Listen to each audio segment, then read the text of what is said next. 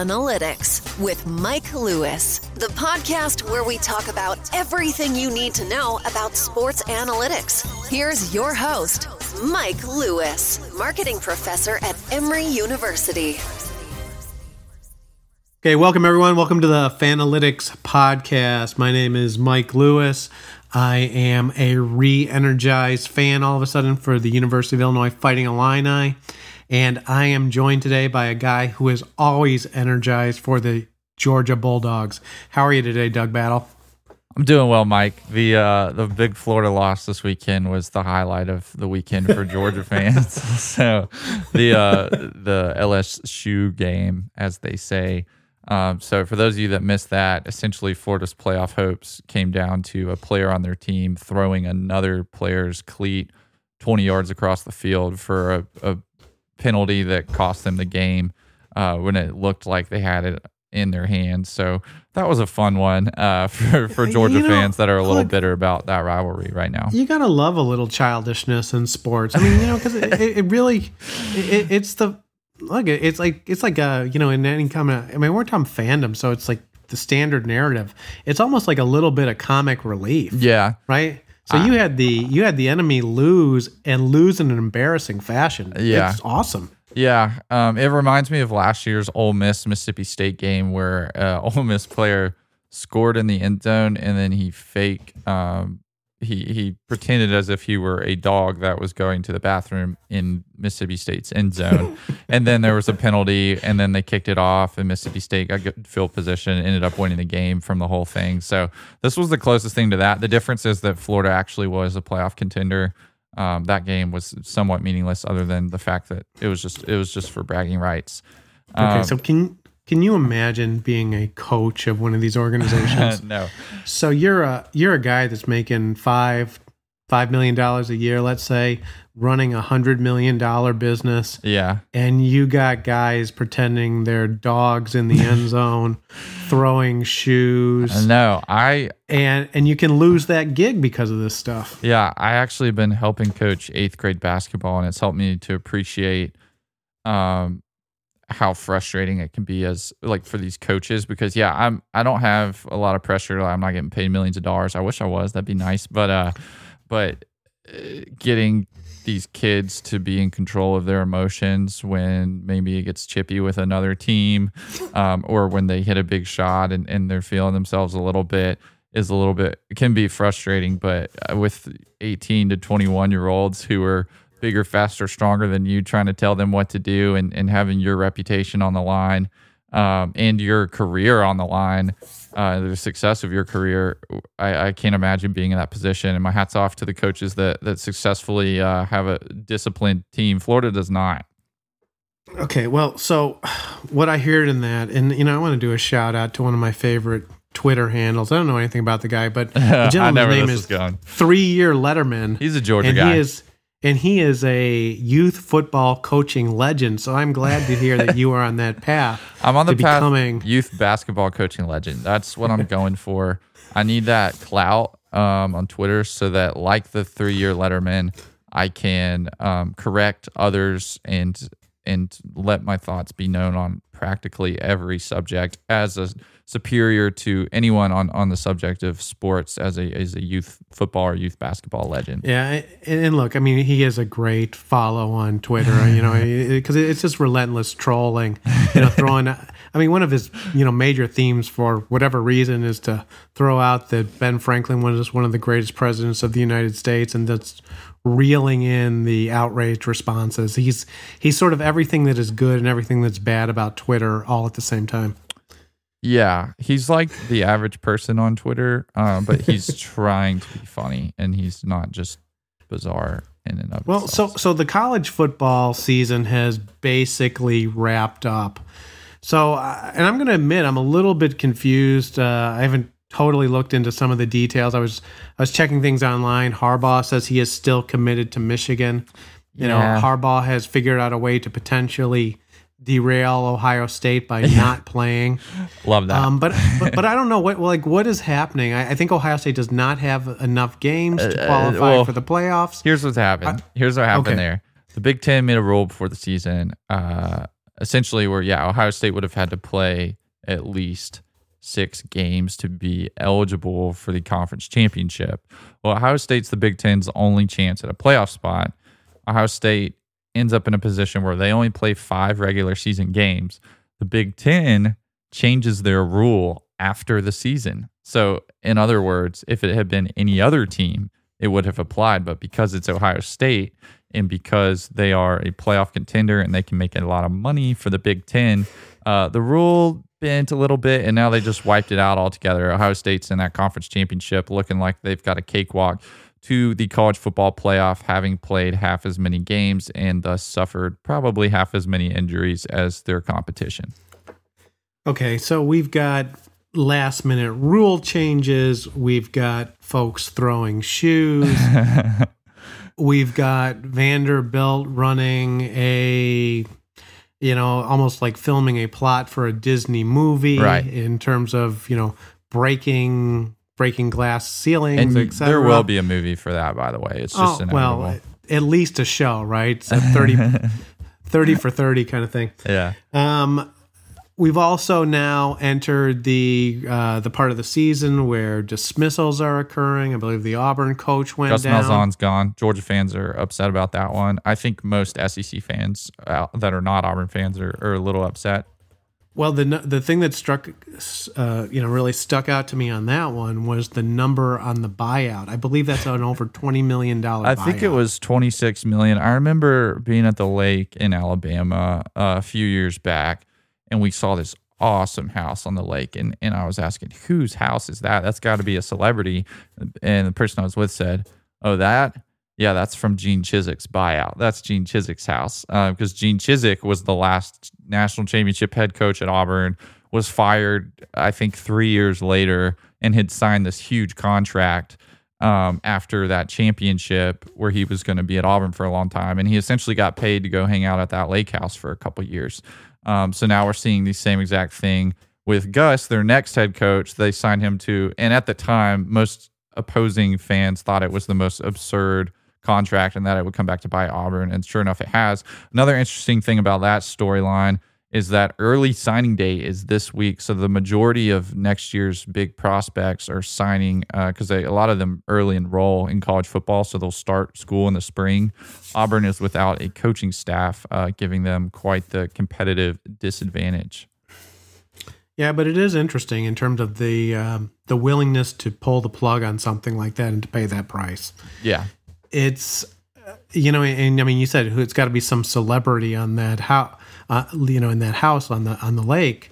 Well, in Alabama, isn't that sort of the definition of a celebrity? Oh yeah, no, those are the only celebrities in Alabama: Nick Saban and Gus Malzahn, who I guess has lost his status as celebrity, but he could be a U.S. senator one day. That's kind of the new path for former disgraced Auburn coaches.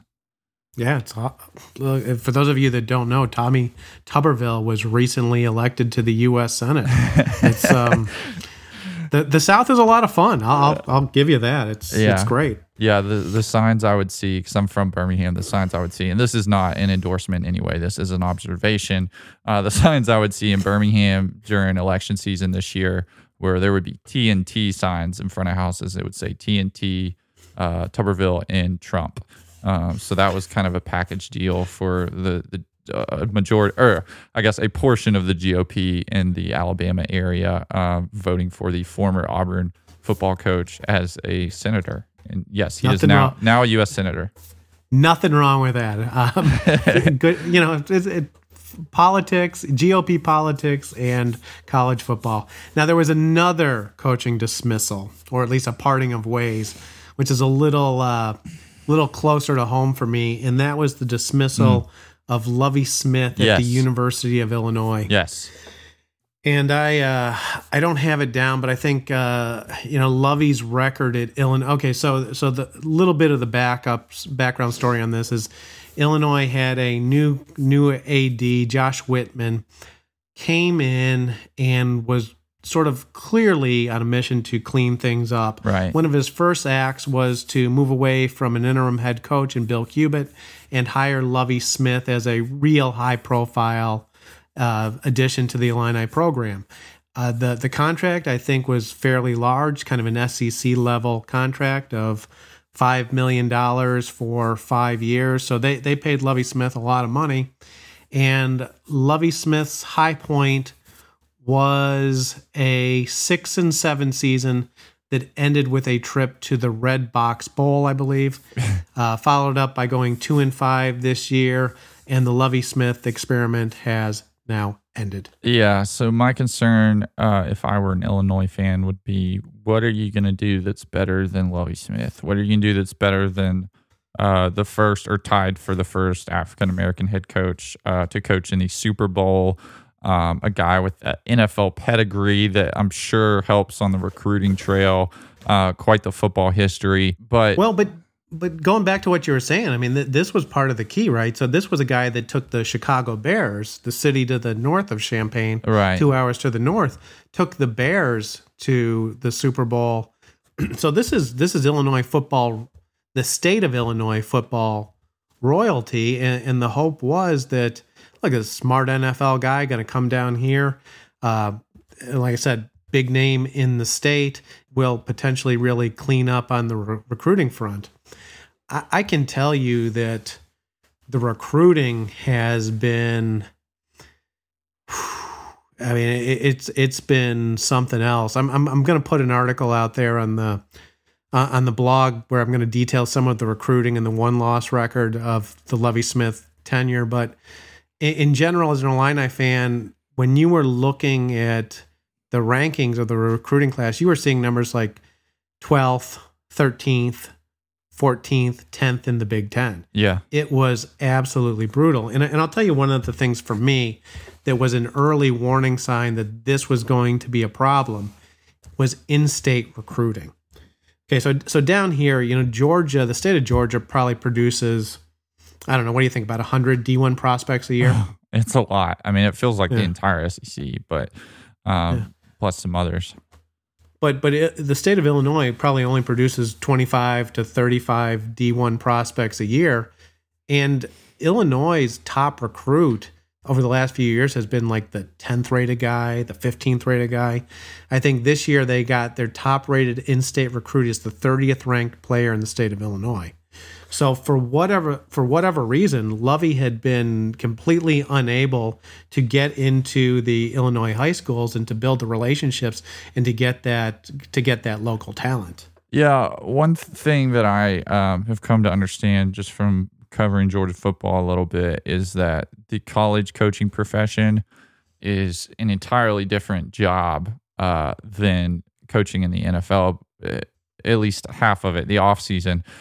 During the season, yes, coaching on the field is very much the same, but these guys are on the road 24/7. I got a cousin that's one of the assistants at Duke, and you know he's told me about what it's like and what it's like in the different conferences. And some of these NFL guys come in and maybe don't. I know Georgia's had coaches that have been fired that had played in the NFL or had coached in the NFL. That were considered lazy and on the recruiting trail because they didn't have that get up and go for it every day in the offseason, work just as hard at acquiring players as you do at coaching those players. And so that's, I would imagine there's probably a little bit of that because I'm pretty surprised that Lovie Smith didn't have more success at Illinois, given his history, given, you know, the proximity to Chicago where he coached with the Bears. I would think they would have torn it up in recruiting, especially locally. There's got to be something that, you know, in that transition from the NFL to college that doesn't translate. And my bet is that it is recruiting. I think it's so. I just looked it up while we were talking. And so the Illinois recruiting class for this year, you know, the in-progress recruiting class, is ranked 14 out of, you know, again, it's always amusing to say 14 out of 14 in the Big Ten. Ooh. And the national rank is 88. Mm. Now, you think how many, I don't know offhand how many Power 5 schools there are in the country, probably about 60. So he's being out-recruited by roughly 30 non-Power 5 schools after 5 years on the job. Yeah. It's you're right. Something didn't click. Maybe he didn't want to recruit. Maybe it had moved it moved past him somehow. Maybe he didn't have the kind of personality that really resonates with 17-year-old kids, but something was clearly broken there. Yeah, and I think a lot of coaches, like you look at Nick Saban struggling in the NFL, but absolutely dominating the last 2 decades of college football. I mean, I think if you put the same players on every team in college, it's a different game. And I don't know that a guy like Nick Saban would have dominated, you know, for 20 years. But so much of college sports and college football particularly is just acquiring greater talent. When you have more talent than the next team, you can run the same plays as them and beat them by 50 points. That's kind of what we've seen at Alabama. That's been the model at Georgia, what they're trying to do. A lot of SEC teams, I mean, LSU last year, same kind of thing with pretty much NFL players at every position. And so someone like Lovie Smith, who may have had success in the NFL, whereas a guy like Nick Saban didn't, probably doesn't have the same recruiting skills, or at least the same recruiting want to that a guy like Nick Saban has. Well, you know, I mean, and we should be fair. Lovie Smith was fired by a couple of NFL teams as well. Yeah, right? It's not like he dominated. It's not like he dominated in the NFL. I don't want to overstate his success there. But I love what you said, and it's something I've always thought. It's one of the craziest things about the football coaching profession is a lot of times you'll see a successful college coach get recruited up to the NFL, and it has always struck me as the craziest move to make. At the college level, you get to have better players than your opponent. Right. So you get to potentially make $7 million, $5 million a year forever. Well, and let's just take Ohio State. Ohio State probably has a lot of years in the Big Ten and conference where they have, without question, more talent than every opponent they play. Yes. Who would not? Why would you ever move up to take that job at the Cleveland Browns or the Jacksonville Jaguars? Yeah, and suddenly have less talent on your side of the field. Yeah, I remember a few years back, Gus Malzahn at Auburn was reportedly fielding some offers from NFL teams. Probably more of an agent move to get him that nice contract he got. But if you look at that in retrospect, he did a poor job at Auburn in the sense that he was out recruited by all of his competition. They still had top 10 recruiting classes every year, but when you're in the same division as LSU and Alabama and you got to play Georgia every year, you've got to have a top 5 recruiting class almost every year in order to truly have a real shot at winning without needing luck. Auburn was not able to do that. It's very difficult to do. But now Gus Malzahn's going to be paid $26 million if he just doesn't work for the next couple of years. I think there's certainly worse unemployment situations out there. Well, now the other side of this story is my reaction as an Illini fan. I don't want to wish ill on anyone. I'm not one of these guys of like, we got to bench the starting quarterback. We got to put the backup in. We got to fire the coach. We got to fire the AD. We got to get rid of everyone, right? Right. Not coming at it from there. But, when you look at, and part of the reason why I key on recruiting is that recruiting is an indicator of the future. And so when a coach is not recruiting well, it is a hope killer. So if you're losing on the field or a successful season is the Red Box Bowl, and then you have the 88th ranked class in the country, that is absolute death to the fan base. Yes. And the Illini fan base has been beaten up for, it seems like, decades now with, I can name the bright spots are playing LSU in the Sugar Bowl right around the millennium, and then Ron Zook's run to the Rose Bowl, and I want to say 2007, 2008. Those are the high points over the last perhaps 30 years or 25 years. It's not enough, right? And so being an Illinois football fan is a continual kind of kick in the stomach, which is probably why Whitman went out and got a big celebrity name like Lovie Smith. Just didn't work. So then the question becomes, well, what do you do next? You've got to, and look, Illinois doesn't have the resources for these kind of buyouts. What do you line up next to both create a successful program? And Doug, you made the point earlier. You kind of have to judge Lovie Smith not in relationship to Nick Saban. You have to judge him in relationship to what can be accomplished at Illinois. Right. And so then the question is, well, where do you go next? And but I will say this, at least for the fans, the coaching searches are always a little bit fun, right? They're kind of like a draft day where there's, again, kind of some hope out there. Maybe Illinois goes out and gets Gus, right? Or they go for the young up-and-coming coach. Yeah.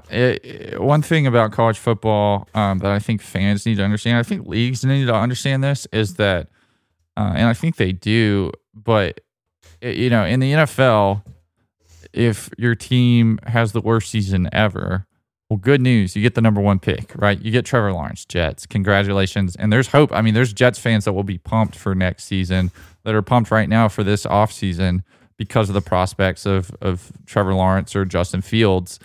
In college football, if you win the national championship... go ahead. Let me interject something just in the middle of that. Who has more hope for the future now, the Jets or the Giants? Probably the Jets. And the Giants might be winning that division. Right. Probably the Jets. So in college football, on the flip side, if you do worst in the league, guess what? You get the last draft pick, the equivalent. Mm-hmm. Alabama's going to get the first draft. It's like if the Patriots got the number one draft pick every year and they were able to get, over these last several years, all the top players. There's no parity in college football for that reason. That's why we see these top. That's why we've seen Alabama, Clemson, Oklahoma, same couple teams in the playoff every single year, is that you essentially get the top pick when you have the top team the season before. So for a program like Illinois, it's very difficult to generate hope because you don't have that bailout that the Jets get of, well, you had a bad season, but you're going to get a handout from the NFL. There's no handout for for Illinois. They gotta start from scratch. They either gotta hire some guy that's a big risk, or pay a lot of money to get a guy that's been successful elsewhere, which is really difficult to do at a football program that has not had recent success. So it's a totally different ballgame in college sports. And I think being a fan of the Illini is probably a lot harder than being a fan of the Detroit Lions, not because the Detroit Lions have fared better in the last 20 years, but because there's always that big top pick coming up where they feel like, man, maybe Matthew Stafford's going to lead us, or maybe Calvin Johnson's going to take us to the next level. There's none of that in college football or in college basketball for that matter. Well said. Now, on the other side of the sports aisle, there's also a bit of a reawakening for Illinois basketball. So, look, I think as an Illinois sports fan, I got some negative activity that's producing hope on the football side. On the basketball side, Illinois went to Cameron Indoor Arena, the home of the Duke Blue Devils. They came in, and look, Illinois basketball has been a rough haul for really about the last decade. Last year, they probably would have made the tournament if it wasn't for the COVID shutdown. That's rough. But they came into the season ranked, top 10. Ranked as a top 10 team, yeah. And they thoroughly beat Duke.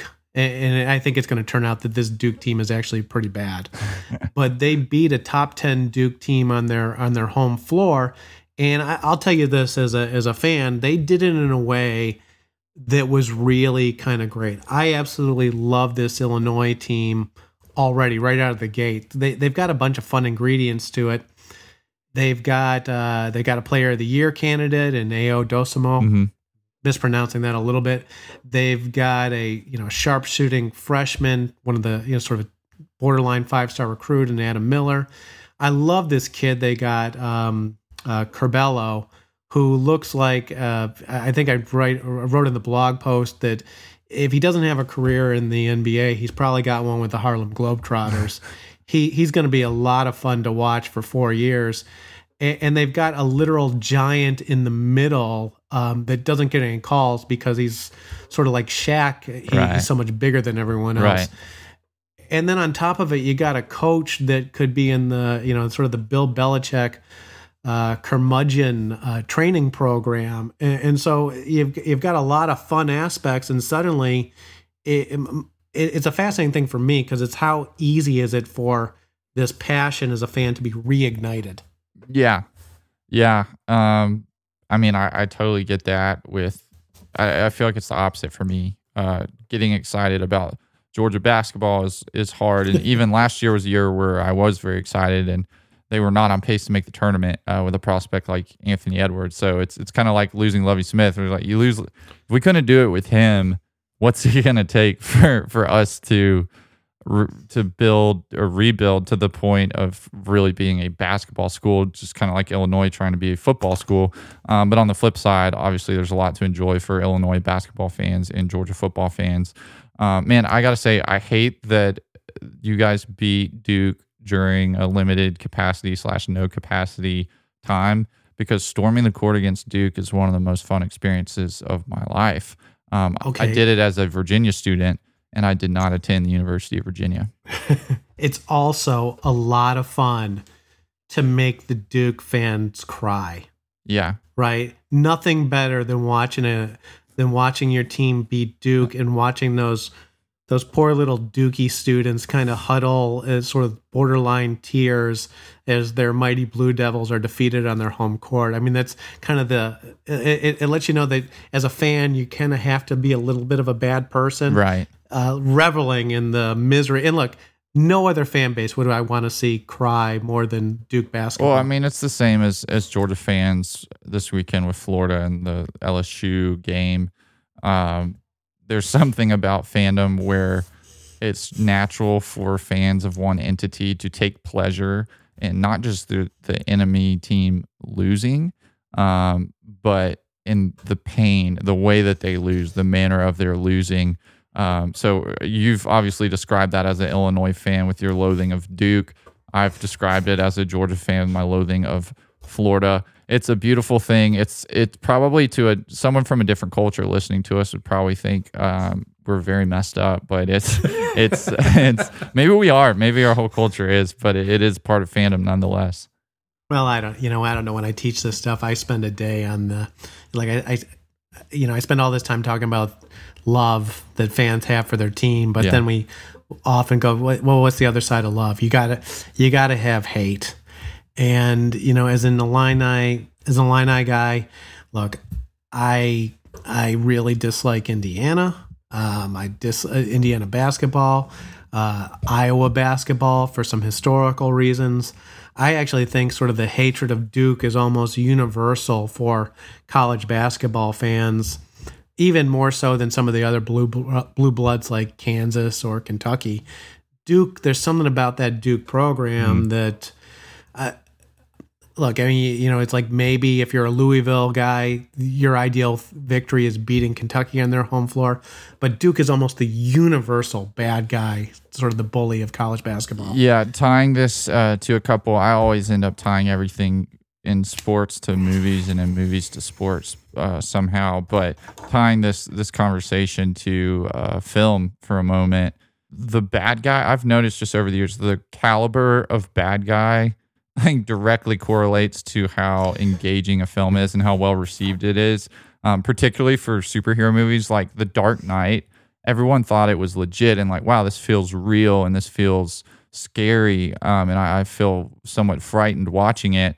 Well, it was because of Heath Ledger's Joker. That's really the only difference between that movie and any of the other Batman movies, any of the Spider-Man movies, of course, that's oversimplifying. There's a lot going on there, but...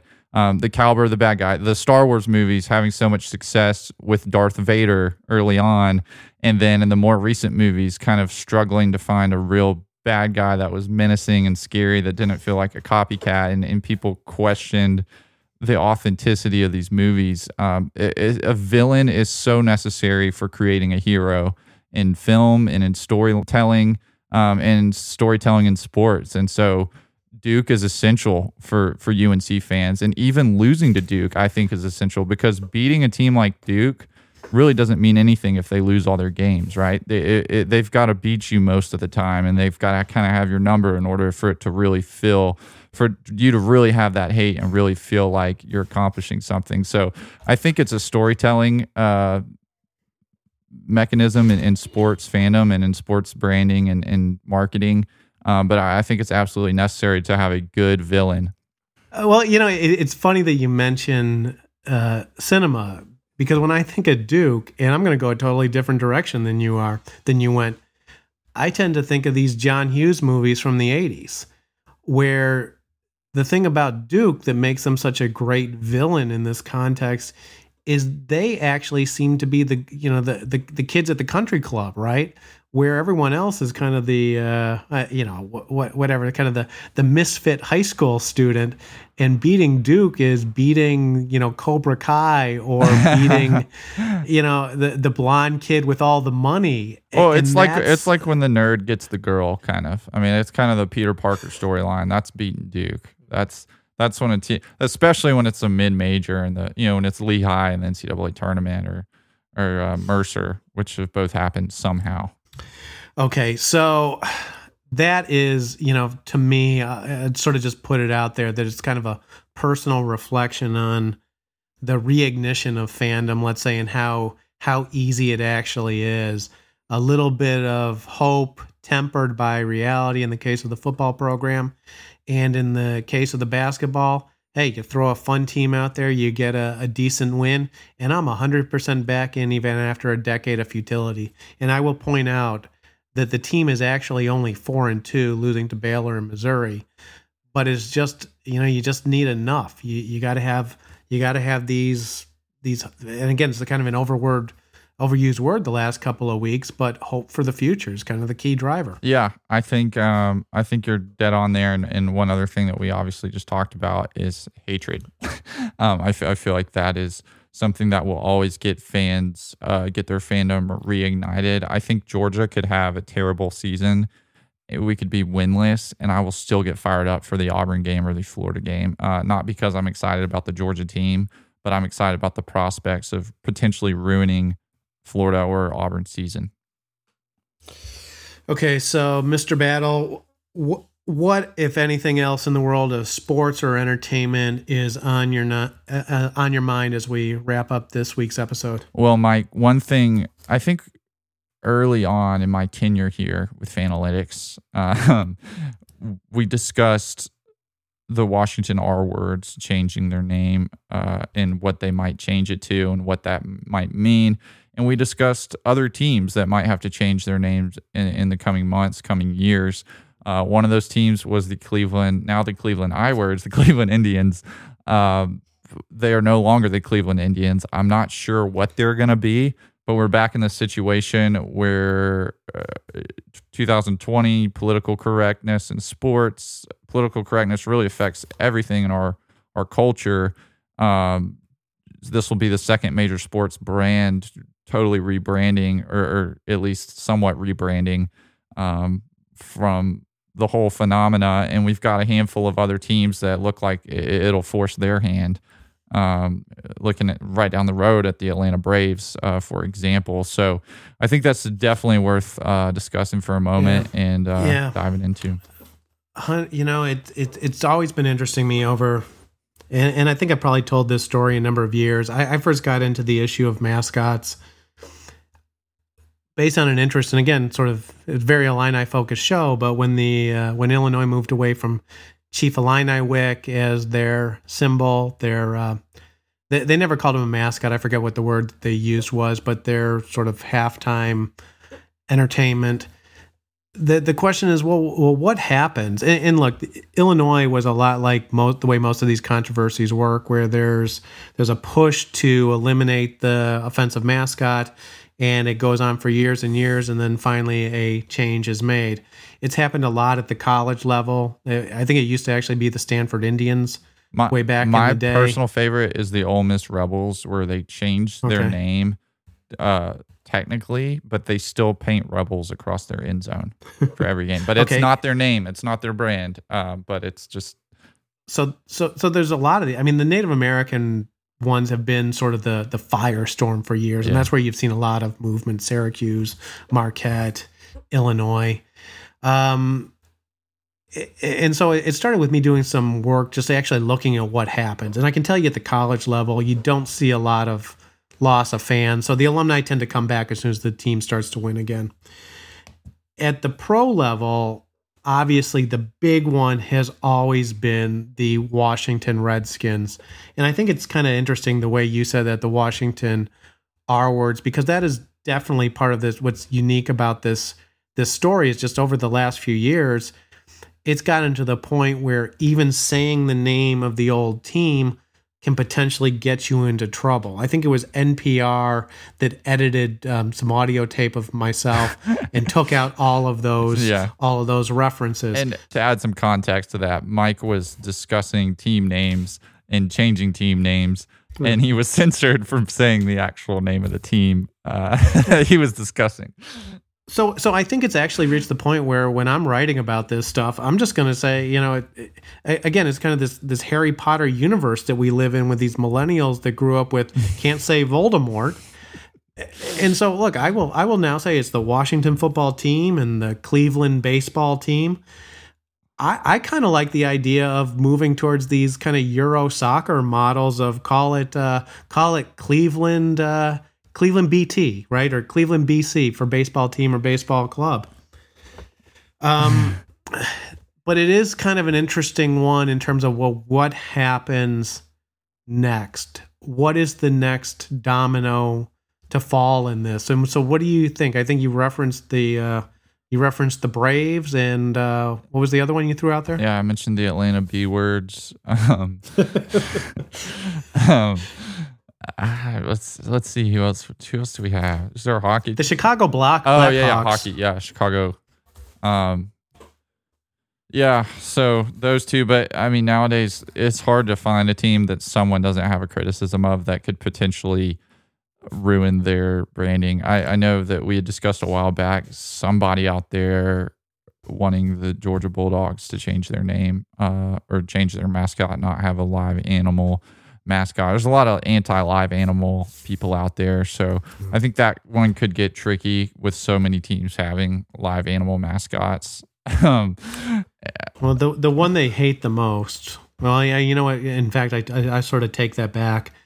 I've been around this long enough that, in fact, I'm going to say the two live animal mascots that they hate the most are Mike the Tiger at LSU, yeah, and oddly, I do think Uga from the Georgia Bulldogs has rocketed up that list over the last couple of years.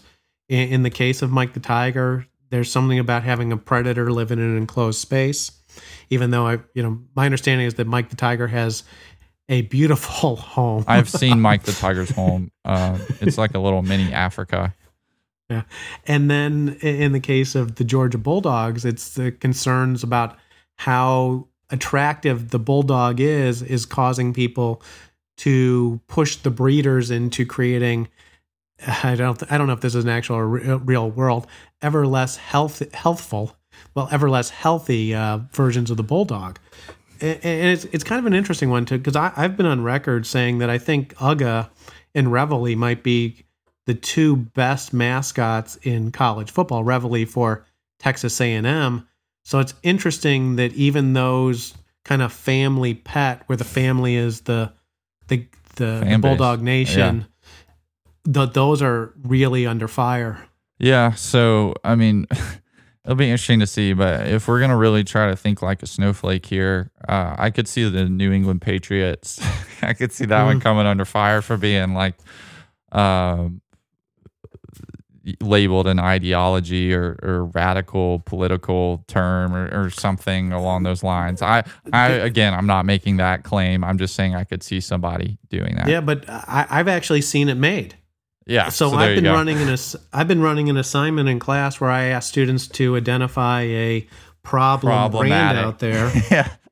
And the problem with the Patriots is that these are the founding fathers were a bunch of white men. Yep. Many of whom owned slavery, right. And so it quickly becomes something that is almost indefensible, depending on how the name is framed. Let me take it a step further. If we're gonna go the slave owner route, is the term Washington football team problematic, offensive? George Washington. It is. Because he was a slave owner. And we always got to want to sort of clarify individual opinions versus versus just kind of an analytical perspective on this stuff. Yeah. That case is also made. Look, I can tell you one that kind of threw me, and this was last year's class where one of the student teams identified the Ragin' Cajuns as an offensive name. Mm. And it kind of brings you up short for a second, because Ragin' Cajuns, that actually sounds like kind of a fun name that everyone could get behind. But at this point, it's almost like if a team name relates to a monolithic or a single ethnicity, mm-hmm. it is going to come under attack for being exclusionary. Mm-hmm. And so it's with the current culture, it's a very narrow path to not be offensive. Historical figures are difficult. Live animals, ethnic groups, Fighting Irish will probably be attacked in the coming years. Yeah, I think our safest teams, because nobody's safe in 2020 and soon to be 2021. Nobody's safe from all this, but I think our safest team. I think UMBC, they beat Virginia in the first round a couple years back. They're the Golden Retrievers. Hard to imagine that one. I think the Oregon Ducks have got to be one of the bigger brands that's truly safe. Although that could change tomorrow. We're just not as well educated on the oppression of ducks. Florida State Seminoles. That's one they're going to be on the hot seat pretty soon. I could see it. Well, the Seminoles are interesting, right? Because they've got a contractual, they've got a relationship, and maybe it's contractual. Maybe they're sharing some revenues with the Seminole tribe. There you go. So at this point, they're relatively clean in all this. They're being proactive about this. They knew this was coming. But to me, I'm not joking around on this. If I'm naming a team, if I'm renaming the Washington football team, that's exactly where I'm going to leave the name, the Washington football team. I'm going to wash my hands of it. I think Europe has proven that you can get away with just the name of the city, putting a word like United or football club after it. In the current culture, I think that is probably the safest and best way forward. What, Mike, as a mascot expert? Sorry, I gotta laugh at that one. Yeah, who knows how your life's gonna go? As a mascot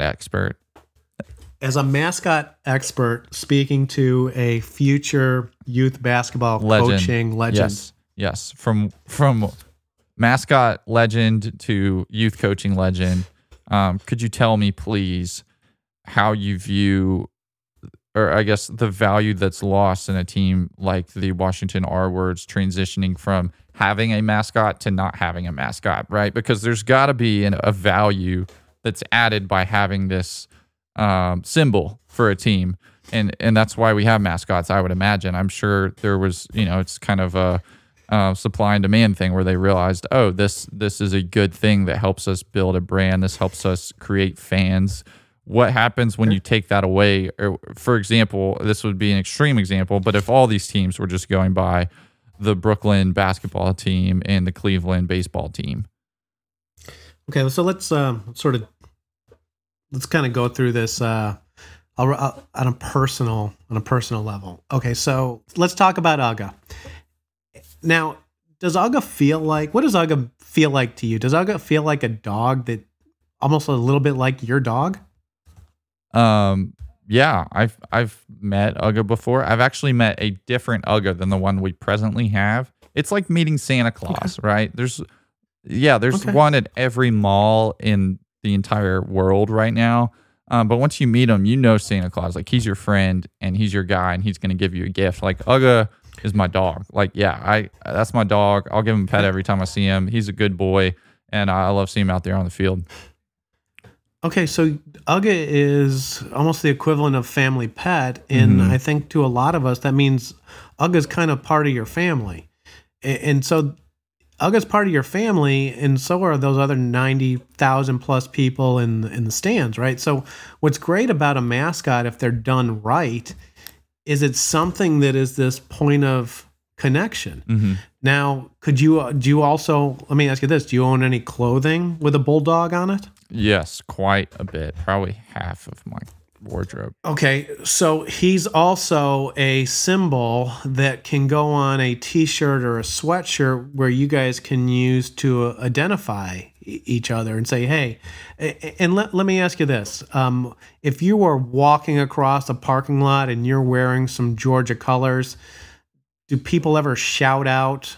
Do they ever bark at you or shout out, go dogs? Yes, especially when I'm traveling. Like I was in Colorado a few years back, and I wore a lot of Georgia stuff. And almost, I was a student at the time, and almost everyone, everywhere I went, somebody would say, "Hey, go dogs," you know. And then you start talking to them, you have a conversation, you find out, oh, they were in the same class at Georgia as my mom was, and they were there when Herschel Walker was there. Well, I was there the next time we made the national championship, and you have all these conversations that way.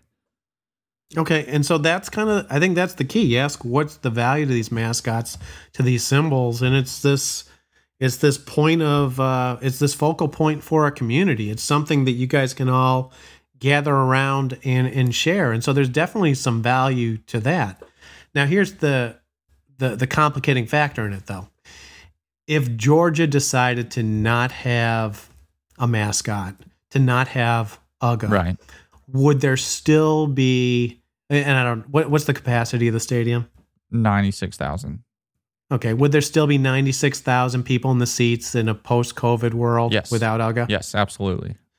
Right, and so I think for some of these brands, they've reached the point of maturity, and Uga is something, it's like a nice to have. Yeah. It's something that the community can bond around, but it's also a brand that is so developed and the loyalty is so intense that you guys can kind of do without it. Now, if I switch gears and let's talk about the University of Illinois, you know, the loss or sort of discontinuing some of the traditions probably gets a little bit more dangerous.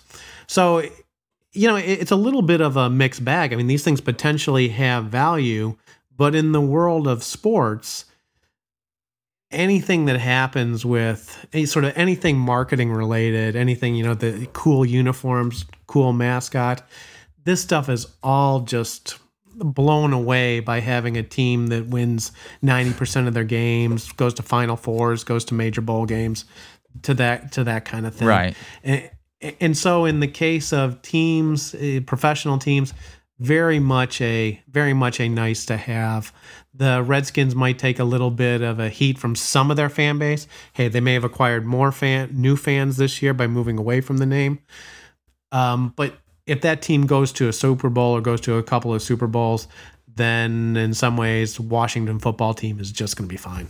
Yeah, I think the problem with it for the Washington football team is they did have years of lots of Super Bowls that were tied to that R-word brand. Yeah. And now that they've disassociated from that and they're not good, it's like those old fans, my father is one, have a hard time feeling like this is their team, where you take away that winning history or the feeling of it, the branding. That's the only thing associated, the only thing connecting those teams to these teams were the uniforms and the team name and the HTTR.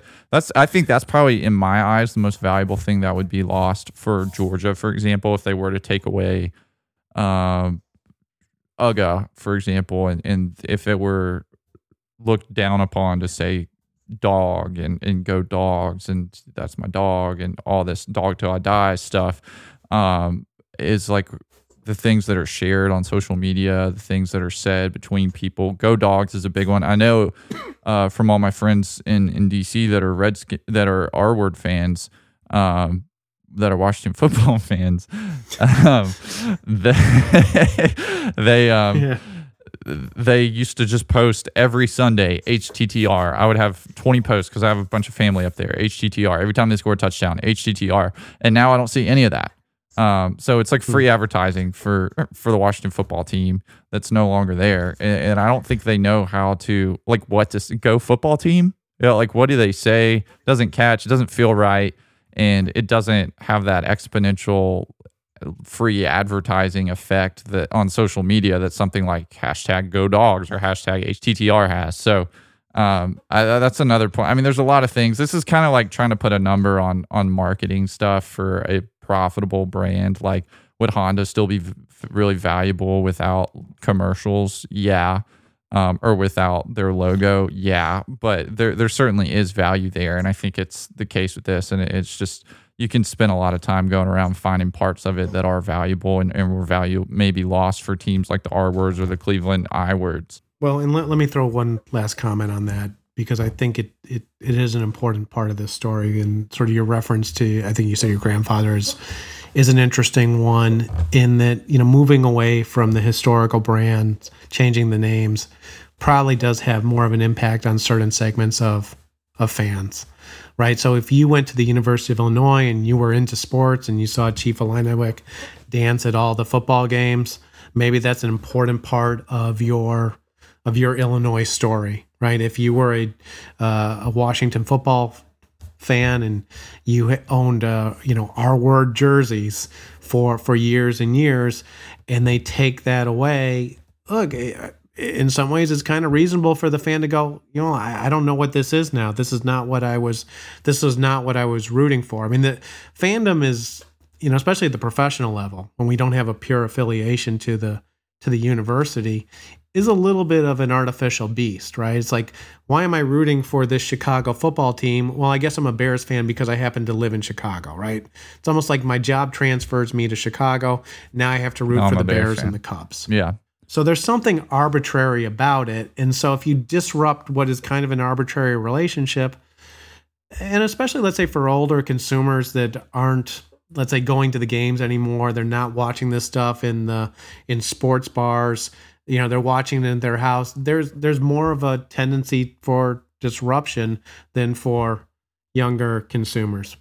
Okay, so Doug, to wrap this one up, we've got something non-sports related on the agenda. We are going to do a special episode on Star Wars fandom. Yes. This is something I've been pushing for since I was hired, and I've gotten Mike to watch 2 whole seasons of The Mandalorian. He's all caught up now. He's right there with me. So we got the finale this week. We've had, I think, 12 or 13 new projects introduced last week by Disney that are going to roll out over the next 3 years. Star Wars projects. Star Wars fans are pumped up right now. It's Christmas. You got Star Wars Legos. I'm giving a little buddy of mine a Star Wars Nerf gun. I mean, it's Star Wars season every Christmas for me, it feels like. So yeah, what better time to discuss this incredible fandom that started from a movie that the creator of the movie did not think would be successful at all and has turned into somewhat of a religion across the world. So that's on its way. And so for this week, what I'm going to say is, I'll let you do your shout out first. Who are you rooting for this week? I'm rooting for Boba Fett. I'm rooting for Mando. I'm rooting for Baby Yoda, and I'm rooting for the Georgia Bulldogs. Go Dogs. Okay, I'm going to second that. This is the first time we've been in agreement. I'm rooting for Boba Fett. So if you had sort of tapped out of the Star Wars universe, based on the second 3 movies, probably a lot of folks in my generation tapped out with what was that Jar Jar Binks kind of nonsense. The Mandalorian and the Return of Boba Fett is something. It's something great, and I'm back in, and go Boba Fett.